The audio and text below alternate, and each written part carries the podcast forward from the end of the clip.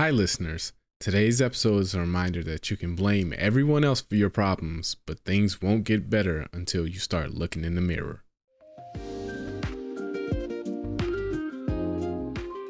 Take accountability for your actions. You can take all the credit in the world for the things that you do right, as long as you also take responsibility for the things you do wrong. It must be a balanced equation.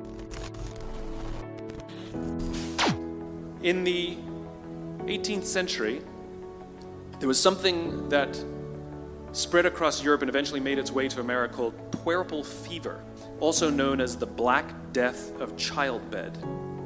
Basically, what was happening is women were giving birth and they would die within forty-eight hours after giving birth. This Black Death of childbirth was the ravage of Europe, and it got worse and worse and worse over the course of over a century. In some hospitals, it was as high as seventy percent of women who gave birth who would die as a result of giving birth. But this was the Renaissance. This was the time of empirical data and science, and we had thrown away things like tradition and mysticism. These were men of science, these were doctors. And these doctors and men of science wanted to study and try and find the reason for this Black Death of childbed. And so they got to work studying, and they would study the corpses of the women who had died. And in the morning they would conduct autopsies, and then in the afternoon they would go and deliver babies and finish their rounds. And it wasn't until somewhere in the mid eighteen hundreds that Doctor Oliver Wendell Holmes, father of Supreme Court Justice Oliver Wendell Holmes, realized that all of these doctors who were conducting autopsies in the morning weren't washing their hands before they delivered babies in the afternoon. And he pointed it out and said, "Guys, you're the problem." And they ignored him and called him crazy for thirty years, until finally somebody realized that if they simply washed their hands, would go away. And that's exactly what happened. When they started sterilizing their instruments and washing their hands, the Black Death of childbed disappeared. My point is, the lesson here is, sometimes you're the problem. Take accountability for your actions. You can take all the credit in the world for the things that you do right, as long as you also take responsibility for the things you do wrong. It must be a balanced equation. You don't get it one way and not the other. You get to take credit when you also take accountability. Nelson Mandela is a particularly special case study in the leadership world because he is universally regarded as a great leader. He was actually the son of a tribal chief, and he was asked one day, "How did you learn to be a great leader?" And he responded that he would go with his father to tribal meetings. And he remembers two things when his father would meet with other elders. One, they would always sit in a circle. And two, his father was always the last to speak. You will be told your whole life that you need to learn to listen. I would say that you need to learn to be the last to speak. I see it in boardrooms every day of the week. Even people who consider themselves good leaders, who may actually be decent leaders, will walk into a room and say, "Here's the problem, here's what I think, but I'm interested in your opinion, let's go around the room." It's too late.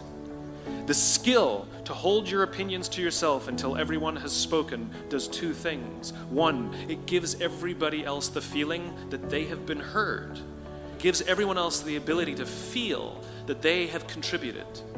And two, you get the benefit of hearing what everybody else has to think before you render your opinion. The skill is really to keep your opinions to yourself. If you agree with somebody, don't nod yes. If you disagree with somebody, don't nod no. Simply sit there, take it all in, and the only thing you're allowed to do is ask questions so that you can understand what they mean and why they have the opinion that they have. You must understand from where they are speaking, why they have the opinion they have, not just what they are saying. And at the end, you will get your turn. It sounds easy, it's not. So a friend of mine and I, we went for a run in Central Park. The Roadrunners organization uh, on the weekends, they host races. And it's very common at the end of the race, they'll have a sponsor who will give away something, apples or bagels or something. And on this particular day, when we got to the end of the run, there were some free bagels. And they had picnic tables set up, and on one side was a group of volunteers. On the table were boxes of bagels, and on the other side was a long line of runners waiting to get their free bagel. So I said to my friend, let's let's get a bagel. And he looked at me and said, ah, the line's too long. And I said, free bagel. And he said, I don't want to wait in line. And I was like, free bagel. And he says, nah, it's too long. And that's when I realized that there's two ways to see the world.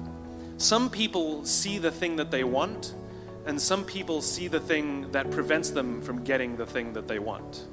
I could only see the bagels. He could only see the line. All the great leaders, everybody from Martin Luther King to Steve Jobs, every single one of them, those with the capacity to inspire, they all think, act, and communicate the exact same way, and it's the complete opposite to the rest of us. Where the rest of us start with what we do, these great leaders, those with the capacity to inspire and, and lead great change, all of them always start with why they do what they do. Every single organization on the planet, even our own careers, always function on three levels: what we do, how we do it, and why we do it. Um, what we do are the products we make, the services we offer, the things we sell. How we do it are those, whether you call it your unique selling proposition or your proprietary process or whatever you want to call it, it's the things that you think make you different or special or stand out from the crowd. But it's this concept of why we do what we do, this purpose, cause, or belief that drives every one of us, why the company exists in the first place. We don't need another one of whatever you're selling. You know, there's plenty. But why do we need you? And it's not because of how you do it differently or what you do. There's something deeper there. It was the very reason why the company was formed. When organizations start with why, the response they will get from people who believe what they believe will be visceral. It will be deeply personal and in the emotional part of the brain. It will be hard for people to explain why they are so drawn to Southwest Airlines or Harley Davidson or Apple. They'll talk about, oh, it's the design, it's the quality, it's the service. But in the reality, it's deeper than that. It's in the part of the brain that controls behavior, but not language. The best they can sum up is, I don't know, I just love it. But the reality is, it actually is one of the things that helps them define who they are.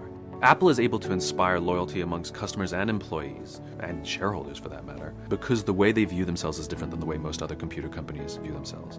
Most other computer companies define themselves by what they do. They make computers, and everything they try to do is in an effort to improve upon that thing, add more RAM, add more sp- speed, make it blue. Apple defines themselves by why they exist, to challenge the status quo. You know, power to the individual, think different. And everything they say and everything they do is to advance that idea. So in the mid nineteen eighties, uh, a theologian named James Carse wrote this little book called Finite and Infinite Games, in which he defines these two kinds of games. Uh, finite games, which have known players, fixed rules, and agreed upon objectives. There's always a beginning, a middle, and an end. The objective is to win the game. And then there's infinite games.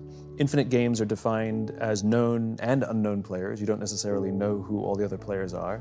The rules are changeable. You can play however you want. And the objective is to perpetuate the game, to stay in the game as long as possible. We are players in multiple infinite games every day of our lives. There's no such thing as being the winner in your marriage. There's no such thing as winning global politics.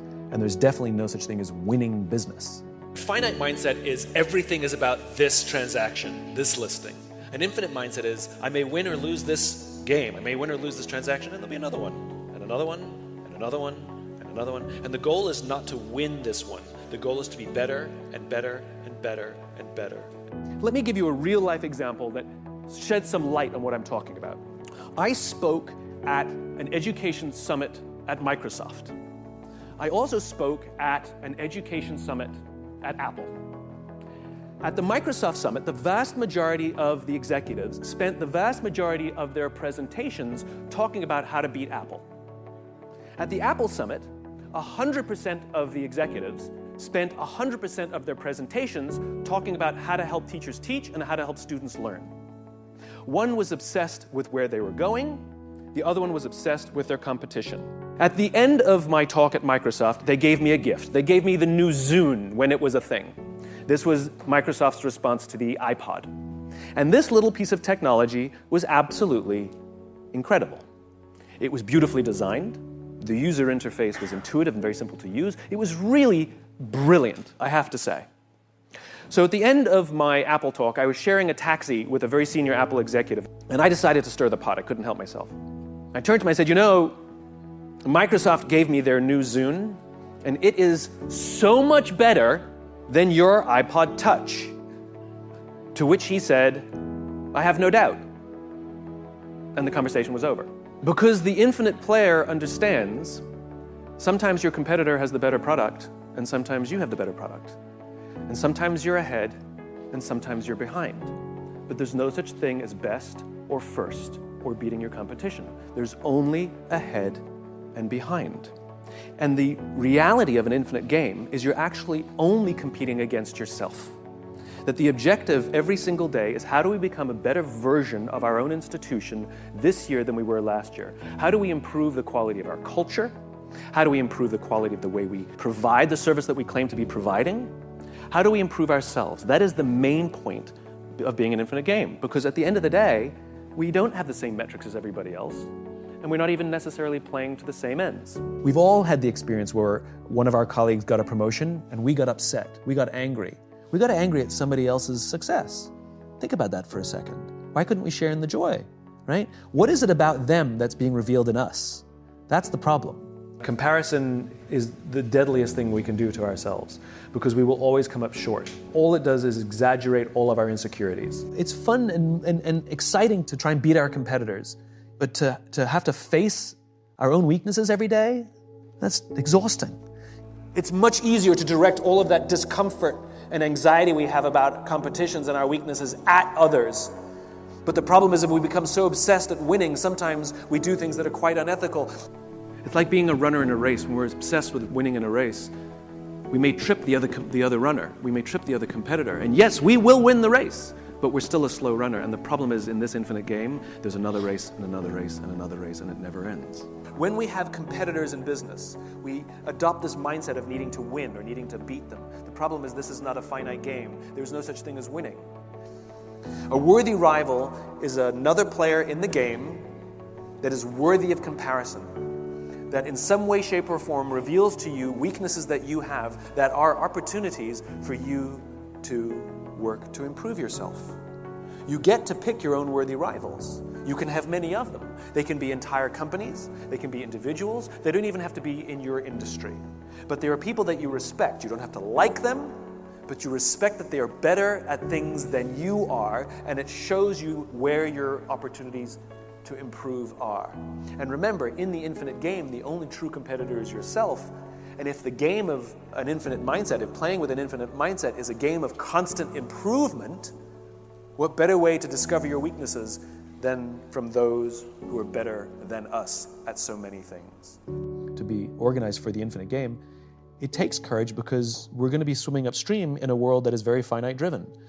And it is incredibly difficult to have the courage to stand up to all of the pressures in our lives that are telling us to stay finite, to advance ourselves beyond others, to make as much money this year as possible, to be the best, to be number one in all these artificial rankings with arbitrary ratings and arbitrary timeframes.